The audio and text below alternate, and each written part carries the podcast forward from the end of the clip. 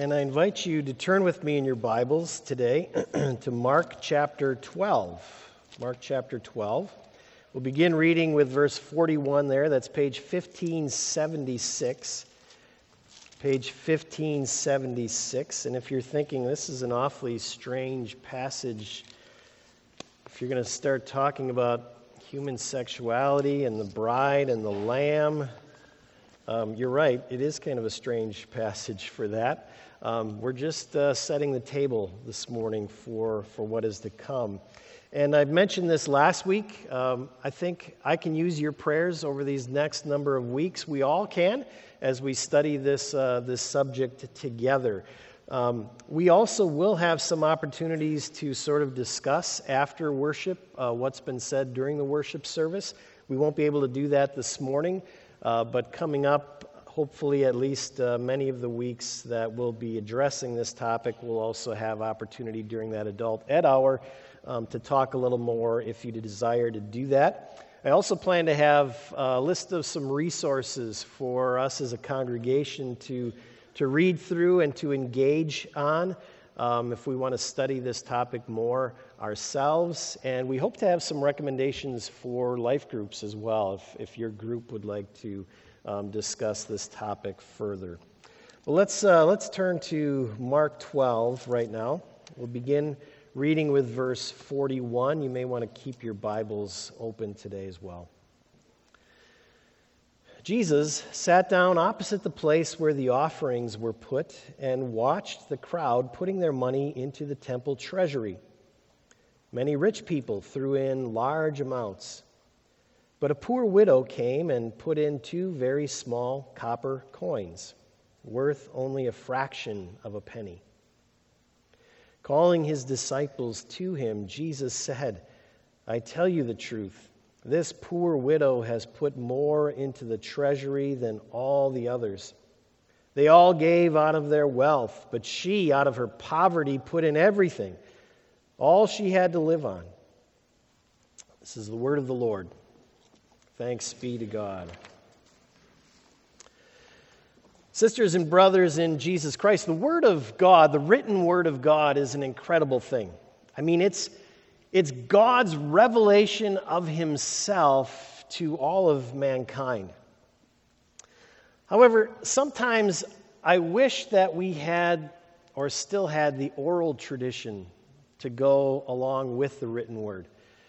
I mean, aren't there just times where you want to know not just what was said, but actually how it was said? Let me try and give you an example. I heard Neal Plantinga once point out that the very words that you emphasize in a sentence can make all the difference in how you actually might interpret that text. And he used as an example Psalm 137. This is a psalm that has mystified God's people probably for centuries. Let me just read to you the last couple of verses of that psalm. O daughter of Babylon, doomed to destruction, happy is he who repays you for what you have done to us, who seizes your infants and dashes them against the rocks. Now, when you first hear those words, especially with our 21st century sensitivities, we, we almost can't believe what we're hearing there. I mean, why would the psalmist ever equate happiness with, with killing babies? We just can't begin to get our minds around that. We can't believe something like that would be in the Bible. But now, let me read you that passage again and just change the emphasis a little bit. Happy is he who repays you for what you have done to us. He who seizes your infants and dashes them against the rocks. You hear the difference that that makes? Where you first might think, where in the world did that ever come from? Suddenly you begin, I think, to hear the pain, to hear the helplessness of people in captivity.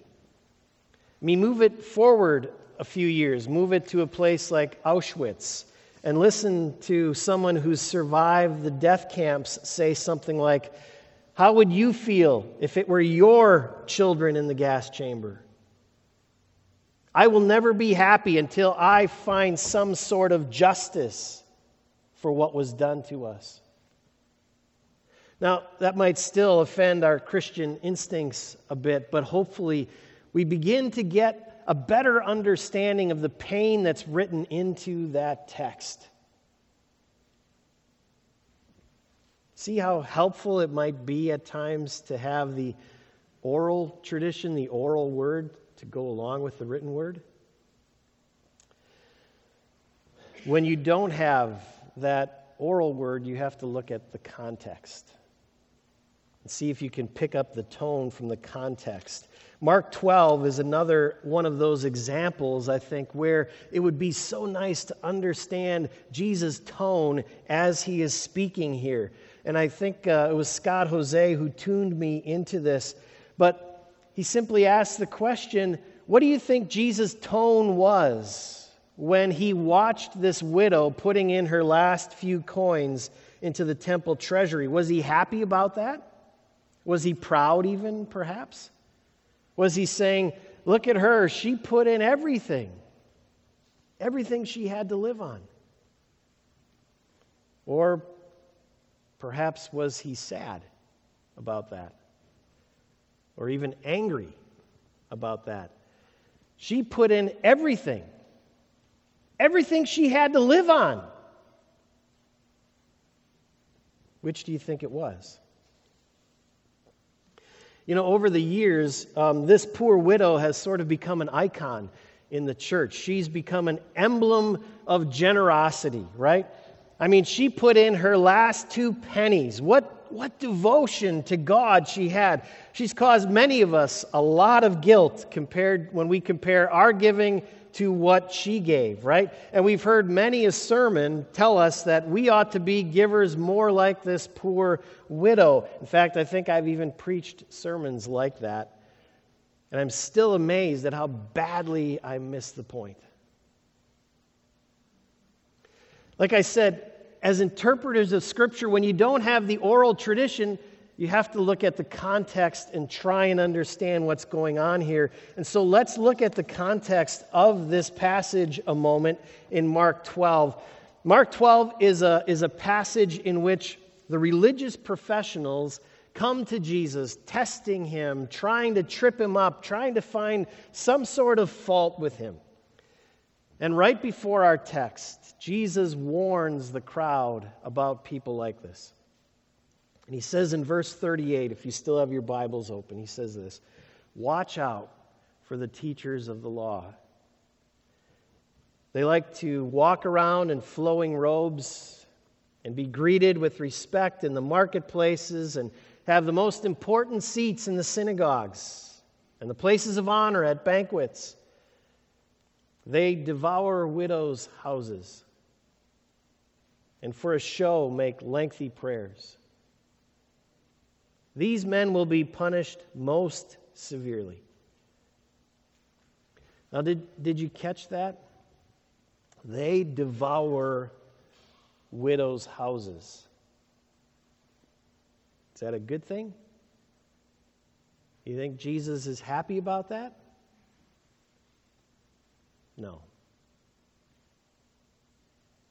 And it's immediately after that statement that they devour widows' houses that Jesus positions himself opposite the temple treasury and he calls all of his disciples over to him to watch. And he points out in front of them this poor widow.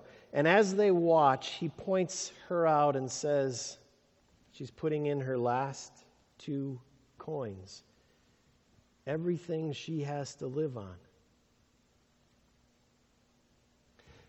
Friends, what we have here is in this widow is not, not an example of model giving. This is an example of a widow's house being devoured. This is an example of how corrupt the temple cult has become. It's an example of how backwards and upside down sometimes we get things. Let me try and explain that. If there is anything that's repeated in Scripture from cover to cover, it's this idea that God loves and protects and watches out for the little ones in His kingdom. And He wants His people to watch out for and protect them as well. In the Old Testament, there's an entire class of people who are represented by this phrase the widows, the orphans, and the aliens who are within your gates. The widows and the orphans and the aliens who are within your gates. These are the vulnerable ones in every society. And in the Old Testament, they represent the humble people, the ones who look not to themselves, not to their own strength or their own ingenuity, but they look to God for their help. They depend on God. They are the humble. The humble ones are the poor, the crippled, the lame, the blind. But it doesn't stop there. They're the little children, the lonely, the oppressed, and the sinner. To these belongs the kingdom of God. We, we heard that over and over in the Gospel of Luke, right? These are the ones that God says we must especially watch out for, especially take care of. Israel was supposed to be a model to the nations, a light to the world in how well they cared for this particular group of people. But here in Mark 12, we see that things have degenerated so far that the very teachers of the law, the ones who have been entrusted with these truths, the very teachers of the law, are not providing for the poor, but they are bleeding them dry. They're saying, Keep giving, keep giving. The Lord is happy when you give, keep giving. They're not providing houses for the widows, they are devouring their houses. In other words, what Jesus is looking at in the temple in Mark chapter 12 is a religion that's been turned on its head. It's become the very opposite of what God intended it to be. And what we have to ask today, friends, is how could something like that ever happen? How could that have ever happened? And further, how is it that still today, even today, we still think that Jesus is holding up this widow before us as some kind of hero, as someone to emulate And we end up still heaping heavy loads on the very poor widows that God commands us to relieve their burdens. It's a humbling realization, friends, just how wrong we can get things sometimes. But history has proven that it happens over and over and over again. We all have heard about how slave owners used to preach to their slaves all the texts on submission. And we've all heard of how Christians in the Nazi Party spread the idea and believed the idea that the Jews were a subhuman race, somehow more responsible for Jesus' death than the white Aryan race. In other words, we've gotten it wrong in the past what the Bible has to say about such things. And today we face another one of those critical moments as we try to determine what the Bible has to say about sexual minorities and about human sexuality in total. This June, synod, the Synod of the Christian Reformed Church is going to discuss this matter further. Other denominations have already discussed it. Some have been split apart by it. Families have been split apart by it, not just churches. And our culture has been discipling us and our children in one perspective already for years now. In other words, it's an important time, it's an important moment for all of us. And as Christians, we need to get it right. We need to get it right. And so, in the next few weeks, we're going to study this topic of, of human sexuality.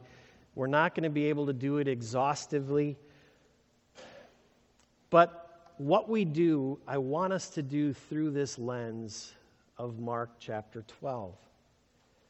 And so I'm going to use the time we have remaining this morning to explore how Mark 12 can help us as we engage on this very important topic. Okay?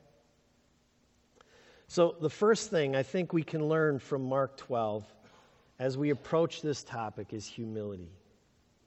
Humility. And I mean this in two senses, all right? First of all, since we have gotten issues like this wrong in the past, we have to ask could our tradition be wrong on this topic as well? Could it be that we've always read the Bible through the eyes of the majority? Could it be that we've made assumptions that we should not have made? Could it be that our prejudices have led us in our thinking more than the Holy Spirit has? Humility, I think, demands that we ask these questions. Mark 12 demands that we ask these questions. Second, I think humility demands that we do not create some kind of fishbowl atmosphere here. Um, I think that's what happens in Mark chapter 12. Okay? Jesus points out this poor widow, and all of a sudden, all eyes are on her. The, the focus turns to her and to her actions, and we forget about what? We forget about ourselves. However, the true focus in this text is not on the widow and it's not on her gift, but it's, it's on the teachers who have clearly missed the teaching of God's word, the truth of God's word. The focus isn't as much the widow as it is how am I supposed to live in relationship or in relation to this widow? This isn't a fishbowl bowl story, it's a mirror story. It's asking me, am I, am I caring for the widows the way I'm supposed to be? Jesus is holding up a mirror to reveal our own sins and our own guilt. He does a very similar thing in John chapter 8 when, when the Jewish leaders bring before him a woman who's caught in adultery, right? Another sexual sin. And you can just see that situation. The Pharisees bring her in, and, and all of a sudden, all eyes are immediately focused on her, and there's this big circle around her. All eyes are on her and her sin and her guilt. And what does Jesus do? He immediately changes the whole situation, the whole focus. And the focus now becomes on the crowd when he says, Whoever is without guilt, let that one throw the first stone. Jesus turns the lens on us. And I think we have the same situation here today.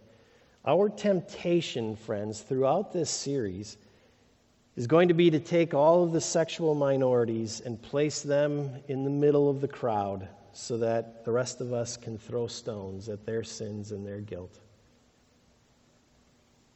And, friends, we're going to do our best not to do that not to create a fishbowl kind of environment here.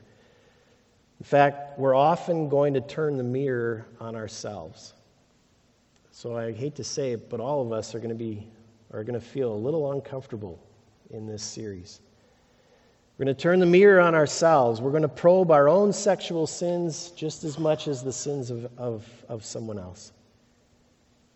We'll focus not so much on the widow, but on how we ought to live in relation to the widow. So that's first humility. Humility.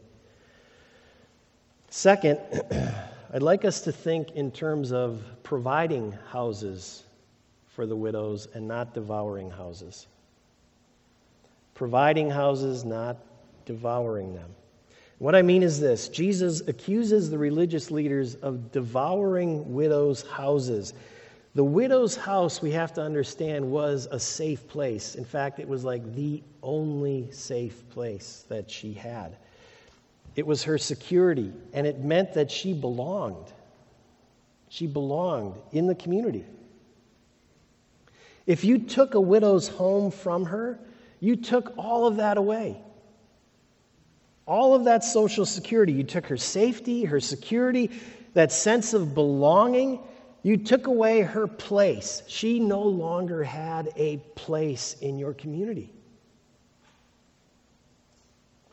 And I don't want to do that in this series. I don't want to take away anyone's place. In fact, if there is any, anywhere, any place that a person, person should feel is a safe place, it's in Jesus. Jesus should be the safest place we can run to. We cannot devour widows' houses. You know, as, I, as I've been reading and, and studying for this series, one of the, the stories that I come across, I've come across again and again and again, is the story of, of some young person or a little older person who comes to the realization that he or she is attracted to someone of the same sex and they don't know what to do with that. They're confused by it, they don't understand it, they don't know who to talk to. And so they finally work up enough courage and enough trust to talk to someone like their pastor or their parents or a Christian friend. And when they do, you know what happens? In so many cases, and I pray this is just a minority, of the cases, and we don't hear about all the good ones. But the stories you hear again and again is that person being told, you know what? You're an abomination and you don't belong here. You can't be among us. And their houses are devoured. And they don't know where to go. And so they turn to a community, the only community that they think accepts them. And it's not the church. Friends, we can't devour people's houses. And practically, what that means, I think, is we have to be, we have to be sensitive to who's in the room when we're having this discussion. Okay? And that means who's in this room, who's in um, your life group, who's in your family room. We have to be sensitive to who people are and what's going through their minds because we don't know. It's helpful to me to think of, think of all the people sitting around the table at a holiday meal. Okay? And when a topic comes up like this, you, you, sort of you have to recognize all the different thoughts and perspectives that might be there around the table. You try to be sensitive to all of that, right? First, first there's grandpa right, who feels there's already a conspiracy that's going on in the world that people are trying to turn everything that's black and white into gray, right? And, and he just wants to hear for once the church or somebody around him say, no, this is what's right and this is what's wrong. And then there's mom, just to his right, and she feels, yeah, that maybe the Bible is clear on these topics, but she wishes that it wasn't. And then there's Aunt Beth, who's single, and although few people know it, she's also gay. And she's trying very, very hard to remain celibate, but she needs people around her to support her, to love her. And she sits across from Uncle Bill, who's, who's a homophobe and is always looking for more ammunition to add to his assault weapon of a, of a mouth. And then there's Jamie, who hears about all of this stuff at school and whose best friend just said that she was transitioning to be a boy and that she was actually attracted to Jamie. And Jamie doesn't know what to do or think or who to talk to. And she's wondering is this a safe place? Her big brother Sid is away at college most of the year and doesn't want his parents to know that he sleeps with his girlfriend almost, almost every weekend. And he's feeling all sorts of guilt, but he also tries to rationalize the whole thing away. They're all sitting around the same table. They're all sitting in this room. And, friends, we can go on and on thinking about all the different people who are gathered here. In most cases, we can't see the sins and the temptations that we struggle with. And so we want to make sure that when we talk, that we communicate that the church of all places is a safe place for strugglers and sinners. That we make or that we send the message that no one here is perfect. And this is a place where we can bring all of that brokenness to Jesus so that He can forgive it and He can fill our lives with the love that each one of us ultimately longs for. We all need a place, but not just any place. We need a place in Jesus. And let's make sure that we don't close the door to those who need Him most. Let's not devour widows' husbands or houses, excuse me. The third way that Mark 12 can help us with this topic is to teach us the authority of Jesus. Okay? The authority of Jesus. Mark in Mark 12, Jesus holds the teachers accountable for knowing or not knowing God's word.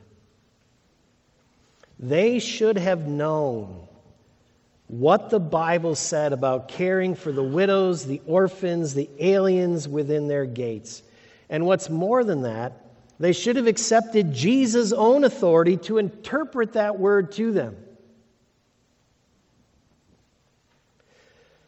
Likewise, you and I need to know God's word. And we need to receive God's word and Jesus' word as authoritative in our lives. What this means for this series is that we need to recognize the authority of Jesus and God's word if we are ever going to honor him with our sexuality. In Matthew 19, okay, kind of a central text in all of this, some Sadducees come to Jesus with a question about divorce. And of course, more than anything, it's a test, right? They really don't care about divorce itself. They just want to get Jesus in trouble, probably with Herod, you know, like John the Baptist got in trouble with Herod. And so they ask him, Is it lawful for a man to divorce his wife for any and every reason? And this is what Jesus answers Haven't you read? Haven't you read? In other words, don't you know what the Bible says about these things? And then he points them back to Genesis 1 and 2. Haven't you read that at the beginning the Creator made them male and female? And he said, For this reason, a man shall leave his father and mother and be united to his wife, and the two will become one flesh. So they are no longer two, but one. You see what Jesus does here? He points them back to Scripture. Scripture remains authoritative for Jesus and for all of us. Jesus takes them back to the beginning, back to the account of creation, back to the big picture of, of marriage and sexuality in God's world, back to our shared story of sexuality and back to our shared story of God's authority in every area of life. That's where we have to begin. Friends, if you've not accepted Jesus as Lord of your life, then very little of, of what we say in this series is going to make any sense. If you don't believe that Jesus paid your debt with God with his own blood. That he paid for your sins, and that now you belong to him in body and in soul, in life and in death. If you're just not there, you're not going to understand what we're getting at. And, and, and we wouldn't expect you to. Okay? And friends, we can't expect the world to see this issue from our perspective. Unless someone has come to Jesus Christ and given their life to Him out of gratefulness for what Jesus has done for us, we're not going to get the fact that Jesus should have authority over everything we do. You can't get it backwards. You can't say people should understand a Christian perspective of sexuality without giving their lives first to Christ. It works the other way around. First, you have to belong to Jesus, then you begin to see that everything makes sense that Jesus teaches. In this series, we're going to come at it from the perspective and we're going to assume that the Bible is our authority on this subject, on every subject. And that's not a popular view today. I get that. Even in the church, it's not a popular view. My wife um, makes fun of me sometimes for watching old television sitcoms. Um, but I caught an old episode of Barney Miller that actually, I think, helps explain our view of authority today. if you're not familiar with Barney Miller, and I wouldn't expect you to be, it's an old, old show, but it was about a bunch of cops who, uh, who worked a precinct in New York, right? And it's a comedy.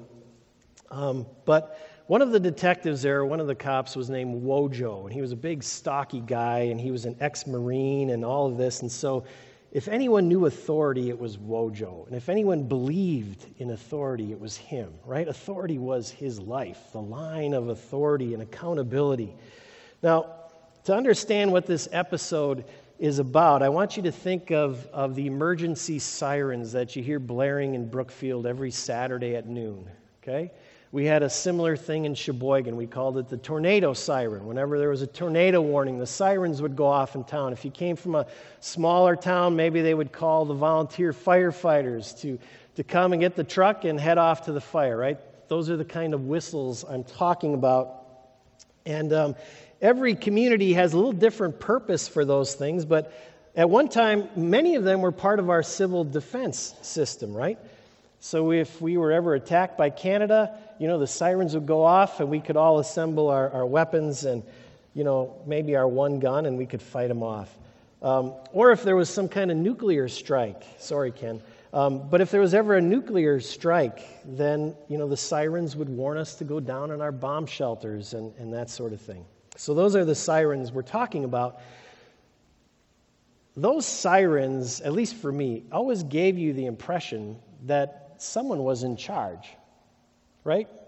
That someone kind of was watching over us and knew what was going on and knew when it was the right time to press the button and warn everybody, right? So, in this episode of Barney Miller, Wojo is, is suddenly handed this big book, and he's told that for this week, he's in charge of, of civil defense for the city of New York and it blows him away. He's like, I, he has, he just struggles with this, right? He struggles with the idea that somebody put him in charge and he has no idea what he's doing, and he's struggling with the fact that there's no one out there who seems to know who's in charge.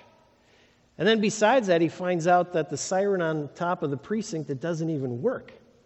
And he's just going crazy right? Now, what that's all about, I think, is it's really a statement in the timing of this show, but it's a statement about God.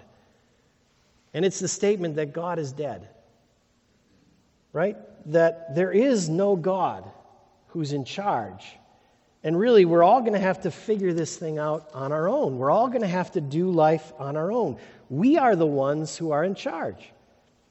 I'm in charge. You're in charge. And friends, that's what people believe today.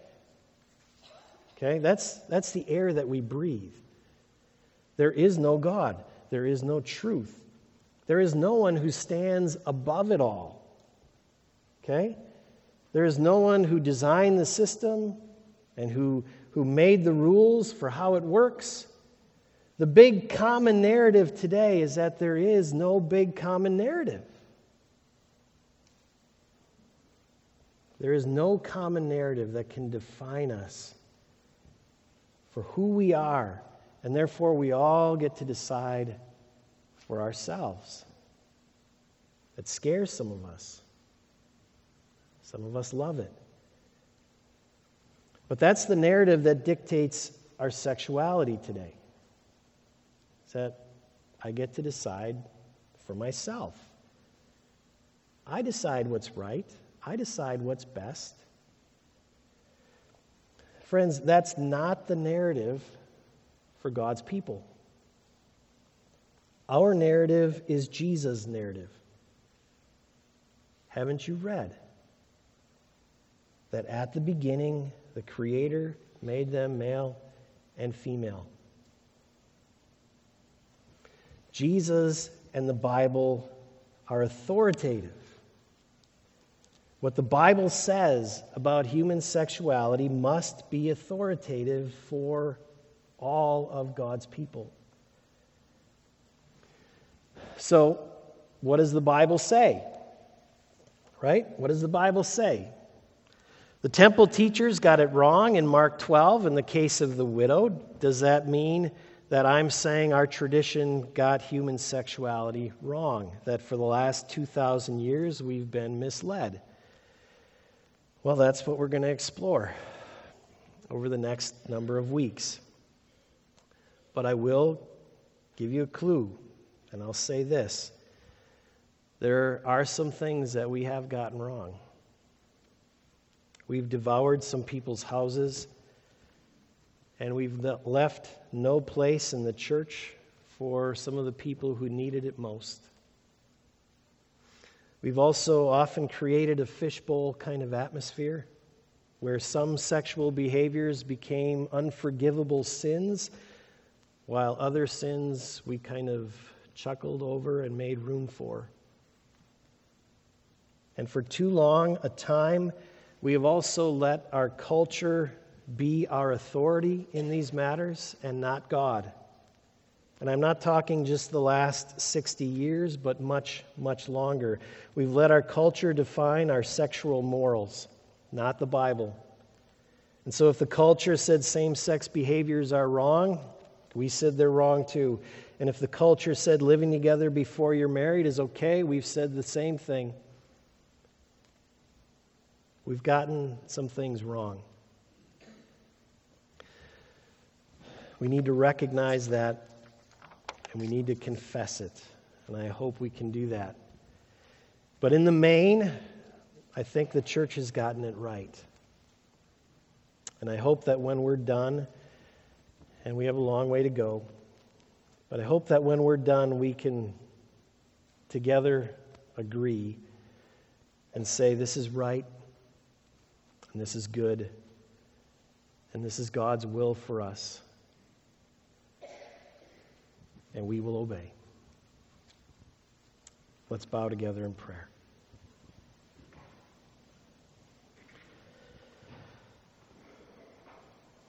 Lord Jesus, there are so many forces and words coming at us, moving us one direction or another, shaking our stability. But Lord, there's one thing that never changes, and that is your love and your love for your church, your bride, the bride that you gave your very own life for. And so, Lord, let us, let us lean into that love. Let us wrap that love around us so that we will not fear, but we will have courage as we have these discussions, and may this be a safe place to have them, O oh Lord. May you be right here in the midst of us.